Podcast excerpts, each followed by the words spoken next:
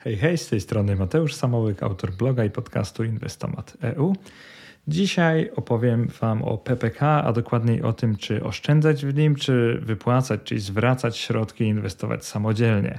Dla tych, którzy nie rozumieją różnicy między rezygnacją z PPK a wypłacaniem środków, nie będę dzisiaj mówił o tym, czy zrezygnować, czy być zapisanym, albo w zasadzie będzie bardzo krótki wniosek, żeby być do niego zapisanym. Natomiast dylematem, którym się dzisiaj zajmiemy, jest to, czy wypłatać środki, jak już się przez PPK inwestuje, czyli w nim uczestniczy, czy zachować się na PPK i inwestować wewnątrz tego wehikułu. Będzie to emerytalny dylemat polskiego etatowca i jeżeli zastanawiasz się, dlaczego wcześniej nie mówiłem nigdy o PPK, nagrywam podcast już od ponad trzech lat, no to mam ku temu dwa powody. Jeden to jest ten bardziej egoistyczny i ludzki, to jest po prostu to, że prowadzę działalność gospodarczą, więc PPK mnie nie dotyczy, więc nie przyglądałem się jemu i tak naprawdę naturalnie dość nie zajmowałem się tym tematem. Taki bardziej techniczny aspekt to to, że chciałem trochę ten program poobserwować, dać mu parę lat pożyć i upewnić się, że przetrwa on próbę czasu, zamiast nagrywać za szybko o nim, żeby patrzeć, jak później na przykład jest likwidowany.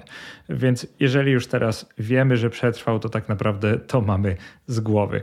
Obudziłem się trochę późno, ale myślę, że ten temat jest e, warty opisania. Postaram się nie powielać wpisów innych blogerów, zwłaszcza Marcina Iwucia, który napisał świetny wpis zatytułowany Pracownicze plany kapitałowe, wszystko co musisz wiedzieć o PPK, do którego zresztą odsyłam we wpisie. E, doskonale on tam tłumaczy jego podstawy, także postaram się tego nie powielać, a zamiast tego przyjrzę się tylko temu, czy jeżeli już wybrałeś, wybrałaś inwestowanie przez PPK, to powinnaś kontynuować i inwestować właśnie w tym programie, czy zwracać środki co jakiś czas, czyli po prostu wypłacać je z programu i inwestować samemu na IKE albo na zwykłym koncie maklerskim.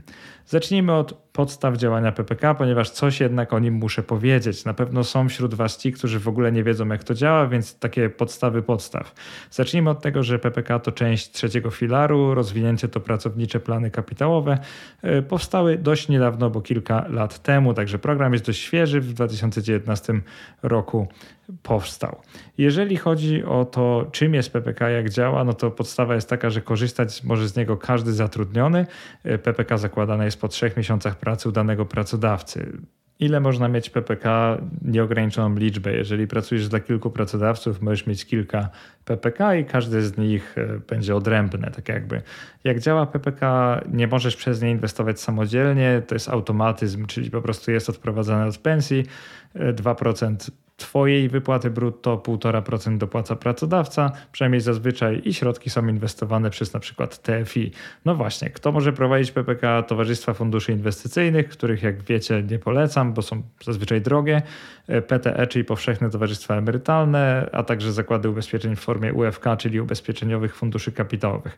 W praktyce to przypomina TFI i koszty są bardzo podobne, więc tak naprawdę rozróżnienie jest dla mnie przynajmniej dość sztuczne. E, czy można wybrać firmę prowadzącą PPK? E, bezpośrednio nie, ponieważ wybierają pracodawca. Oczywiście możesz mu polecić jakąś inną firmę, natomiast e, ostatecznie decyduje pracodawca, a nie ty jako pracownik. Czy możesz wybrać fundusz wewnątrz PPK? Jak najbardziej, najczęściej wśród, w grupie funduszy z jednej firmy, czyli na przykład wśród sześciu funduszy tak zwanego cyklu życia, czyli tych, które mają różną liczbę akcji i obligacji, możesz wybrać swój profil. Czy masz jakiś wpływ na instrumenty finansowe, w które inwestuje PPK? E, nie masz, ponieważ definiuje je ustawa, zaraz o tym też opowiem. E, ile kosztuje inwestowanie w ramach PPK? No to ustawa o PPK ogranicza je do 0,5% rocznie, kosztuje zarządzanie plus 0,1% w skali roku koszt wyników, czyli premia za wyniki, w praktyce 0,6. E, niestety to jest tylko część kosztów, bo jak zrobiłem analizę, to wyszło, że przeciętne PPK, takie akcyjne, czyli to, które może mieć nawet 80% akcji, kosztowało średnio 1,5% rocznie, czyli naprawdę bardzo, ale to bardzo drogo. Ile można inwestować w ramach PPK? Już wspomniałem, 2% Twojej pensji brutto, pracodawca dokłada 1,5%. Możesz do tego dołożyć jeszcze 2% dobrowolnie, a pracodawca może 2,5%, ale w praktyce robi to mniej niż 1% pracodawców. Taka ciekawostka. Także zwykle pracodawca dokłada 1,5%, a Ty możesz między 2 a 4% swojego wynagrodzenia. Uczestnik PPK dodatkowo otrzymuje od państwa 250 zł na start oraz 240 zł rocznie. Jeżeli wpłaty są wystarczająco wysokie, w praktyce każdy to dostaje, jeżeli nie, nie dokonuje zwrotu zwrotu z PPK, bo wystarczy połowa minimalnego wynagrodzenia rocznie. Od takiej kwoty odliczać 3,5%, przeznaczać to na PPK i już otrzymujemy te benefity. Czy można zrezygnować z PPK? Jak najbardziej, ale raz na 4 lata dokonywany jest ponowny zapis. Wszystkich, którzy się wcześniej wypisali, dlatego aktywnie trzeba rezygnować z tego programu, jeżeli nie chce się w nim być.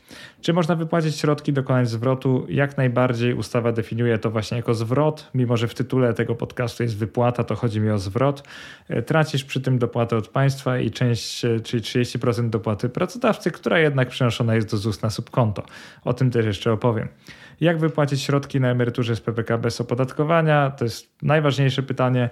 Niestety nie ma pełnej dowolności jak na IKE musisz ukończyć 60 lat, y, następnie możesz wypłacić 25% jednorazowo, a pozostałe 75% musisz rozłożyć na 120 miesięcznych rat, czyli w okresie przynajmniej 10 lat. E, no nie jest to super, no bo to znaczy, że ktoś, żeby skorzystał z PPK, musi dożyć 70. E, plus jest taki, że PPK jest dziedziczone, także prywatne środki trzeciego filaru, dziedziczone normalnie, e, też przy rozwodzie oczywiście są dzielone tak jak cała reszta majątku. Jakie są główne zalety PPK? Przede wszystkim oznacza ono podwyżkę wynagrodzenia, ponieważ to 1,5% pensji brutto minus PIT pracodawca ci po prostu daje, czyli jeżeli zrezygnujesz z PPK, to nie otrzymujesz tego, więc w praktyce PPK jest taką podwyżką. E, drugi plus to to, że podobnie jak w IKE i IGZE, całe oszczędzone w PPK środki ominą podatek giełdowy i podatek belki, także nie będzie ich dotyczył podatek belki, jeżeli doczekacie tych warunków emerytalnych, co jest oczywiście lepsze. IKE jest lepszy od PPK w kwestii, w kwestii dowolności sposobu wypłaty, ale jeżeli już wypełniasz limity IKE i IGZE, to żal z PPK nie skorzystać. Natomiast jeżeli nie wypełniasz rocznych limitów IKE i IGZE lub nie wierzysz w to, że państwo nie, spry, jak to się mówi, odwrotność pry, prywatyzacji upaństwowi w przyszłości środków na PPK, to opiszę decyzję o ewentualnych zwrotach z PPK, która właśnie Ciebie dotyczy. I to by było na tyle, jeżeli chodzi o plusy PPK. E, minusów jest więcej, natomiast te plusy są warte świeczki, więc rezygnacja z PPK dla mnie nie ma sensu, zaraz to rozwinę. E, podstawową wadą PPK jest praktycznie zerowa możliwość kontroli tego, w co się inwestuje, czyli nie masz możliwości wyboru instrumentów finansowych, nie możesz wybrać tanich ETF-ów, nie masz możliwości bezpośredniej wyboru TFI, które zarządza Twoim PPK, ponieważ wybiera to pracodawca. Masz możliwość pośrednio regulować proporcjami portfela, no bo możesz wybierać od funduszy takich e, akcyjnych, czyli na przykład, które mają 80% akcji e, i tylko 20% obligacji, do takich, które mają 100% obligacji nawet. E, drugą wadą, bardzo oczywistą, jest duży home bias, czyli PPK są tak stworzone, żeby wspierały polski rynek kapitałowy. Na przykład w części akcyjnej musi być 40% akcji z indeksu WIG20. E, kolejno mamy ograniczenia takie górne, czyli najwyżej 20% akcji z indeksu WIG40, najwyżej 10% e, w innych akcjach, akcjach z GPW, na przykład z indeksu SWIG80. E, przynajmniej 20% musi być w akcjach lub ETF-ach zagranicznych albo instrumentach pochodnych na akcje zagraniczne, natomiast jest taka wada, że fundusze zagraniczne nie mogą stanowić więcej niż 30% składu całego funduszu. W części obligacyjnej musi być przynajmniej 70% papierów dłużnych z ratingiem inwestycyjnym ECB, czyli e, European Central Bank, Europejskiego Banku Centralnego. To mogą być na przykład polskie lub europejskie obligacje skarbowe. E, lub na przykład depozyty lub lokaty. To też jest jak najbardziej dopuszczalne. Najwyżej 10% może być w innych instrumentach dłużnych, czyli tych, które nie mają ratingu inwestycyjnego, na przykład jakichś mniej bezpiecznych obligacjach korporacyjnych. Jednocześnie i teraz najgorsze, łączny udział instrumentów denominowanych w walutach obcych nie może w PPK przekroczyć 30% składu całego funduszu. I właśnie przez to ostatnie, moim zdaniem, fundusze PPK nie mają szans z tanim ETF-em na akcje z całego świata. Po prostu nie mogą z nim konkurować, jeżeli muszą prezentować aż tak duży home bias. I gołym okiem widać, że jest to program polityczny, który ma podobnie jak kiedyś OFE spowodować przede wszystkim wzrost cen akcji z GPW e, i zapewnienie Polakom godnych emerytur jest na drugim miejscu, przynajmniej tak mi się wydaje.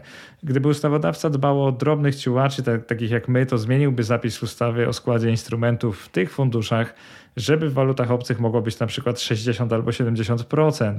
Jednocześnie ten wymóg, żeby 40% był w akcjach z WIG20, na pewno wiesz jak się zachowują akcje z WIG20, możesz sobie zobaczyć e, jak, jak ten indeks działa, na przykład WIG20TR wpisz na stoku.pl i zobacz jaki, jaką ma stopę zwrotu.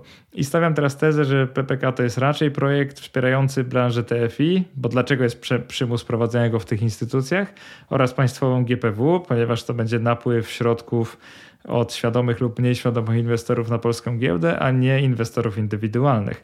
E, dlatego teraz e, zastanówmy się, czy korzystać z PPK w ogóle. I teraz punkt, który może Ciebie zdziwi, bo właśnie skrytykowałem PPK to powiem Ci tylko jedno: nie rezygnuj z PPK. To są tak naprawdę darmowe pieniądze. Jeżeli nie wierzysz w system lub wolisz inwestować samodzielnie, to zapisz się do PPK, ale dokonuj regularnych e, zwrotów z programu. Jeżeli pozostaniesz w PPK, to w zależności od wynagrodzenia możesz uzyskać nawet 2-3% dodatkowego wynagrodzenia netto, a jeżeli dokonujesz zwrotów, to i tak około 1-1-1-3% dodatkowego wynagrodzenia, więc jest naprawdę nieźle. E, we wpisie dodałem taką tabelę, która pokazuje, jak w zależności od zarobków, ile możesz zyskać na PPK i prawda jest taka, że niezależnie czy zostaniesz w programie, czy będziesz dokonywał zwrotu, to na PPK zyskujesz. Także rezygnacja z PPK jest błędem i co mnie bardzo dziwi, to to, że dane z oficjalnej strony rządowej dotyczącej PPK wskazują na to, że PPK prowadzi niespełna 44% uprawnionych do tego osób, czyli 3,3 z 7,5 miliona zatrudnionych. Dlatego tym czterem ponad milionom bardzo się dziwię. Uważam, że zrobiliście błąd i jeżeli należysz do tych osób, no to pamiętaj, że to jest trochę tak, że jakbyś mógł lub mogła dostać dar darmowe pieniądze i aktywnie tego odmawiała, to, to po prostu nie ma sensu. Dlatego jeśli jesteś uprawniony lub uprawniona i wcześniej zrezygnowałeś aś z PPK, to zapisz się ponownie. Y, przeczytaj dalszą część wpisu i podejmij decyzję o tym, czy pozostawić środki w PPK, jak się zapiszesz, czy regularnie dokonywać zwrotu i inwestować je samodzielnie, ponieważ inne opcje, czyli rezygnacje, nie mają żadnego sensu.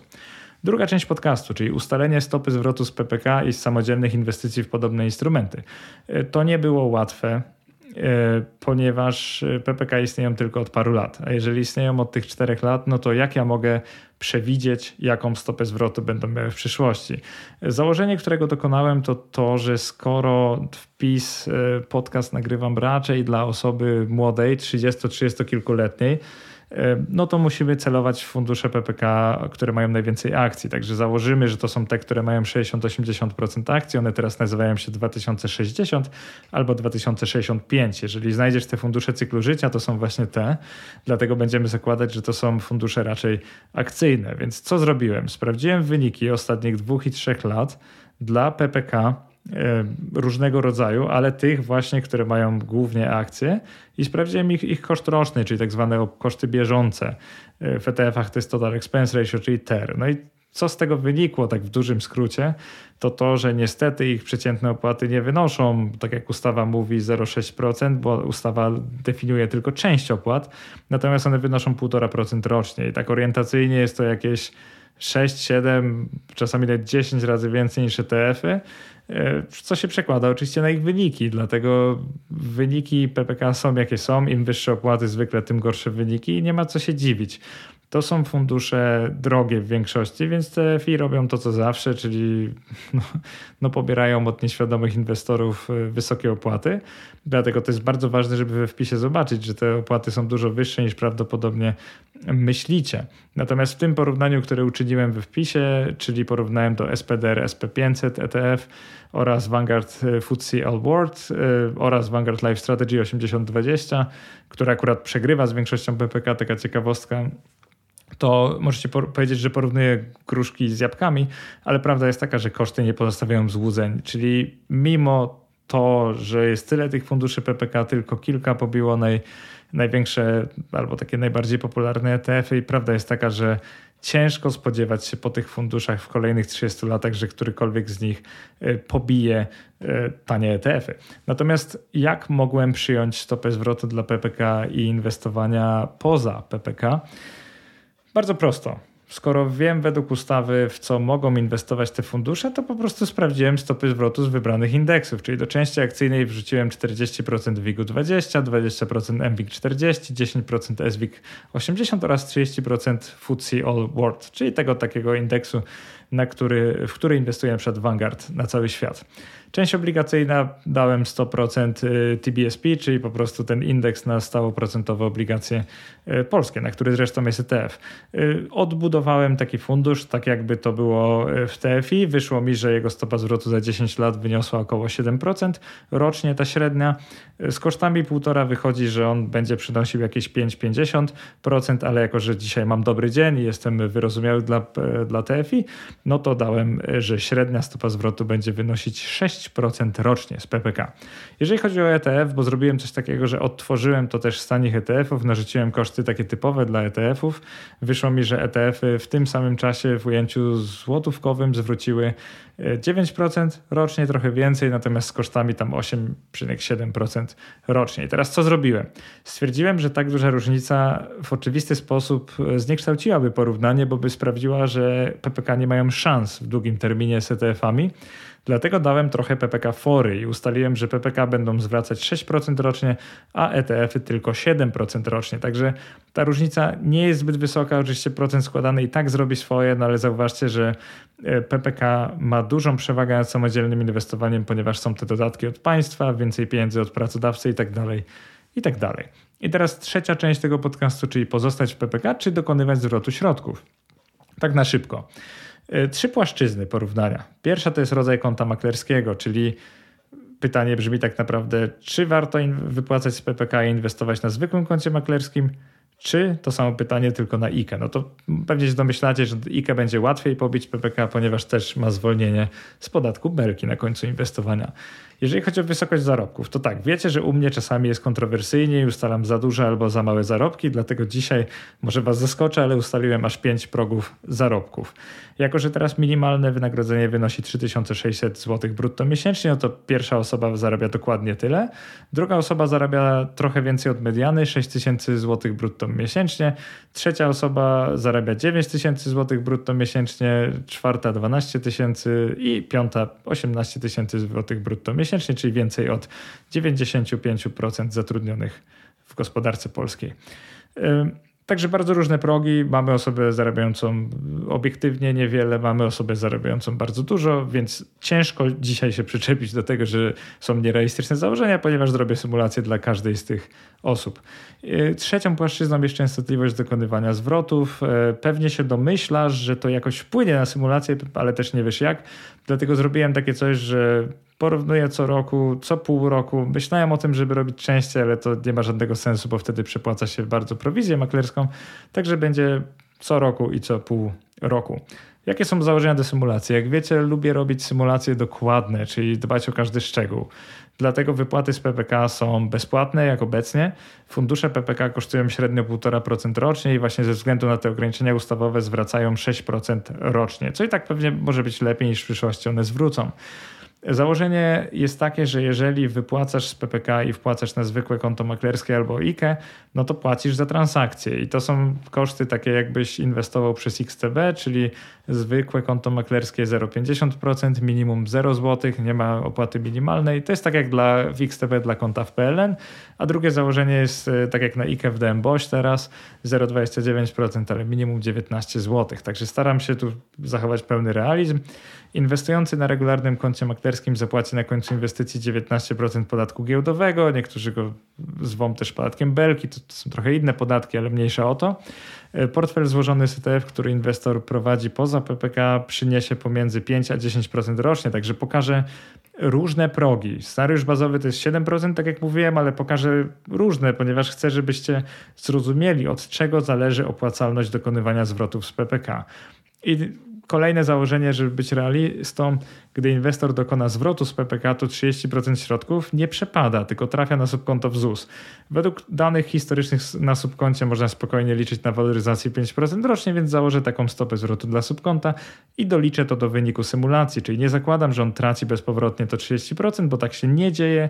Zakładam, że w przyszłości będzie miał wyższą emeryturę, bo przecież w ZUS ona też pracuje, przynajmniej na papierze, bo wiadomo, że tam środki nie pracują, natomiast waloryzacja istnieje i można rościć sobie prawa później do takiej powiększonej kwoty wypłaty.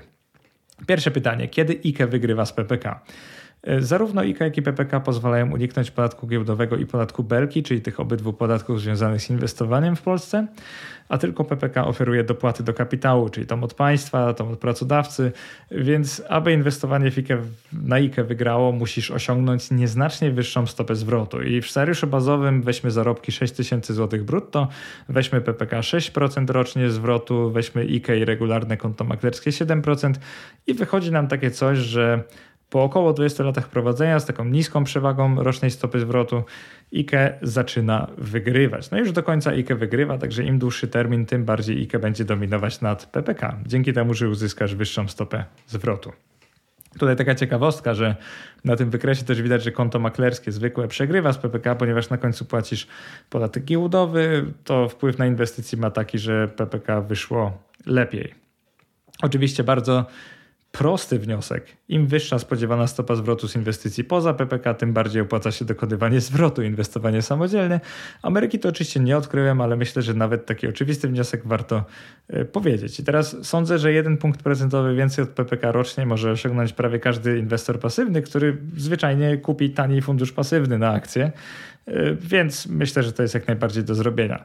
Y, większym problemem jest osiąganie wyższej stopy zwrotu, bo żeby z PPK opłacało się przenieść środki na regularne konto maklerskie, okazuje się, że trzeba już zarabiać na inwestowaniu trochę więcej, ponieważ około 1,6 punktu procentowego rocznie więcej. Dla przykładu, jeżeli na PPK zarabiasz rocznie 6%, no to na zwykłym koncie maklerskim musisz około 7,6% rocznie robić, żeby z czasem ono zaczęło wygrywać z PPK i na końcu, mimo zapłacenia, zapłacenia podatku giełdowego, i tak z nim wygrało. Także pierwszy czynnik wyższa stopa zwrotu. Oczywiście, to jest, to jest łatwe, ale no warto to powiedzieć.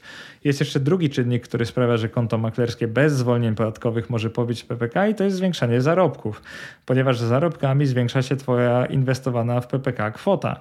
I teraz im więcej wypłacasz z PPK, tym mniejszy efekt na inwestowanie ma ta dopłata państwa, którą stracisz dokonując zwrotu. Więc druga symulacja, której tu dokonałem, to są zarobki bardzo wysokie, 18 tysięcy złotych brutto, stopy zwrotu tak samo 6% na PPK, 7% poza nimi i tu wychodzi coś takiego, że inwestor, mimo że nie osiąga jakiejś kolosalnie wyższej stopy zwrotu, no to udaje mu się pobić e, PPK na IKE bezproblemowo, natomiast na zwykłym maklerskim jakby poinwestował jeszcze 2-3 lata, to bez problemu PPK by również pobił. To po prostu widać na wykresie. Także osoby o wysokich zarobkach, kolejny wniosek, powinny preferować dokonywanie zwrotów z PPK i inwestowanie samemu, ponieważ dla nich ta utrata dopłaty państwowej bardzo mało zmienia.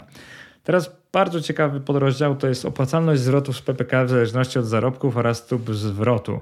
E, jeżeli przyjrzymy się osobie, która zarabia minimalną krajową, czyli to 3600 zł brutto, to zobaczymy, że dopłaty od państwa przyniosą tutaj najwyższą korzyść oczywiście, więc w tym przypadku to jest w zasadzie jedyny przypadek, w którym bym się zastanowił, czy by nie pozostawić tych środków na PPK.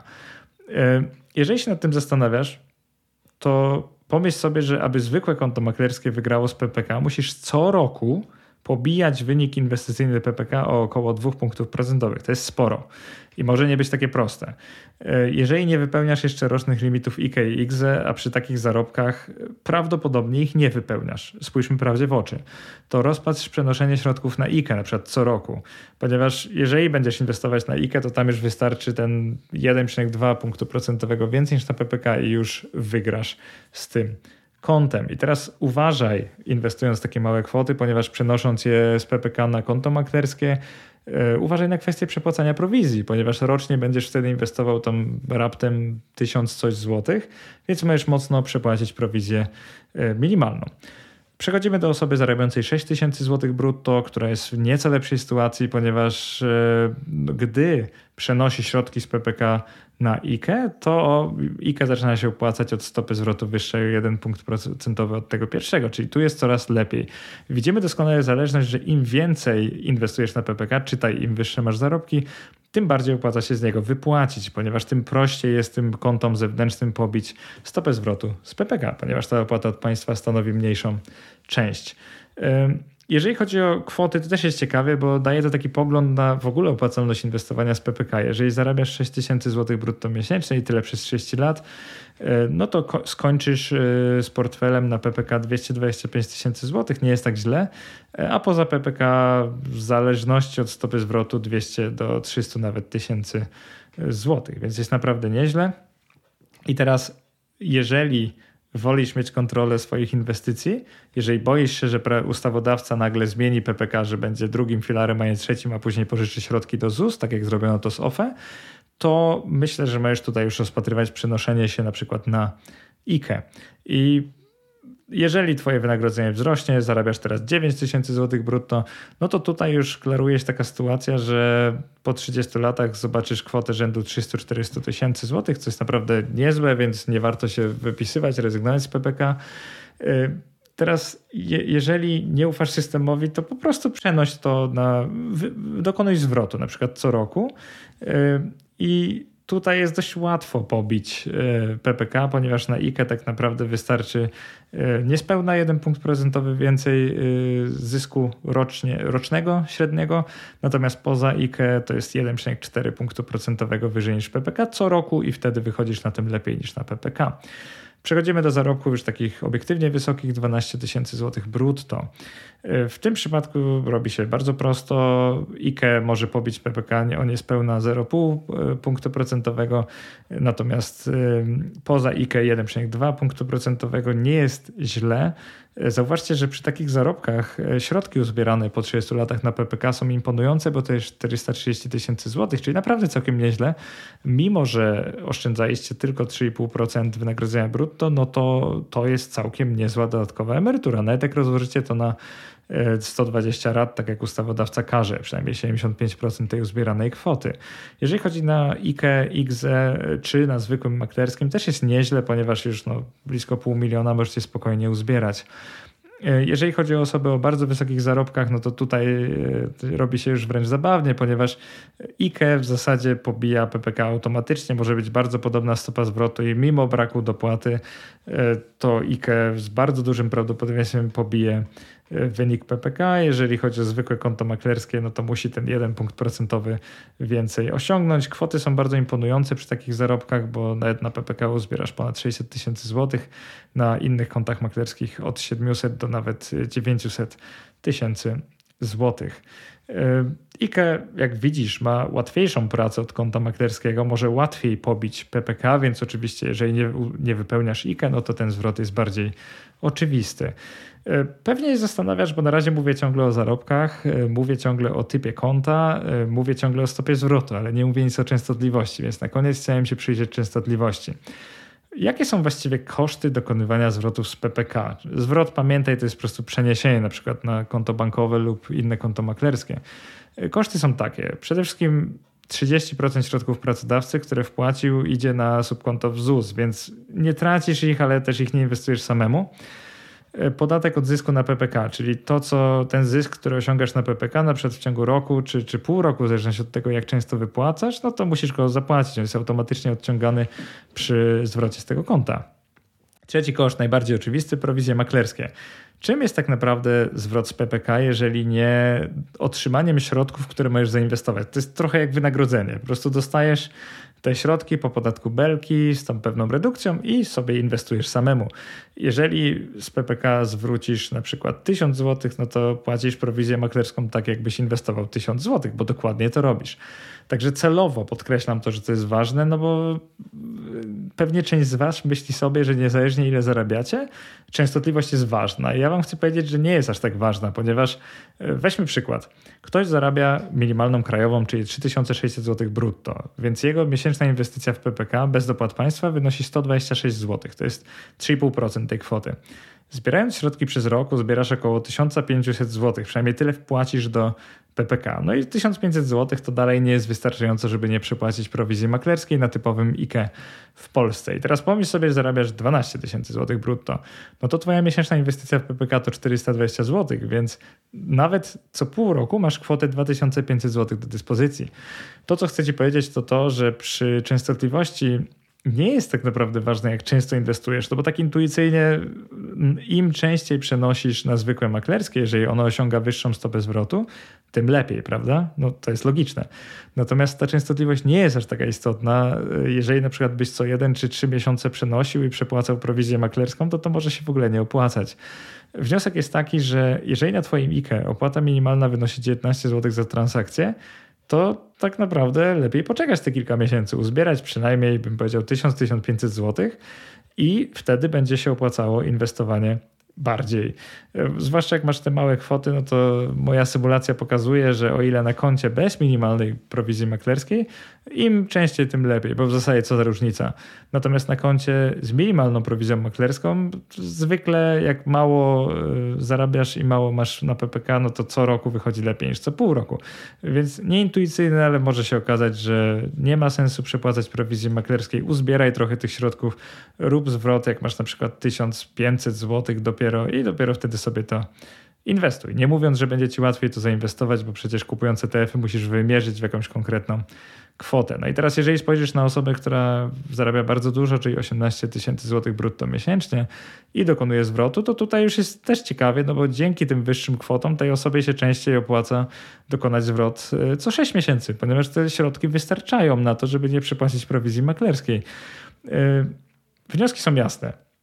Im dłużej inwestujesz, tym bardziej E, albo na bardziej zyskownym koncie, czyli na przykład na IKE, tym lepiej. No to, to jest dość proste. E, czyli jeżeli możesz nie przepłacić prowizji i, i na IKE inwestować dłużej, no to przenieś jak najszybciej środki na IKE, tak prostym językiem.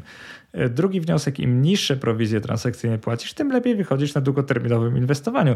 Z drugiej strony prowizje transakcyjne nie są aż takie istotne, bo płacisz je raz dla każdej kwoty, więc mam na myśli i później przy sprzedaży. Natomiast dopóki masz środki zainwestowane, to płacisz je tylko raz, więc są dużo mniej ważne od kosztów rocznych, co pewnie już wiecie z innych moich podcastów. Wnioski, żeby dojść do najważniejszego w tym podcaście.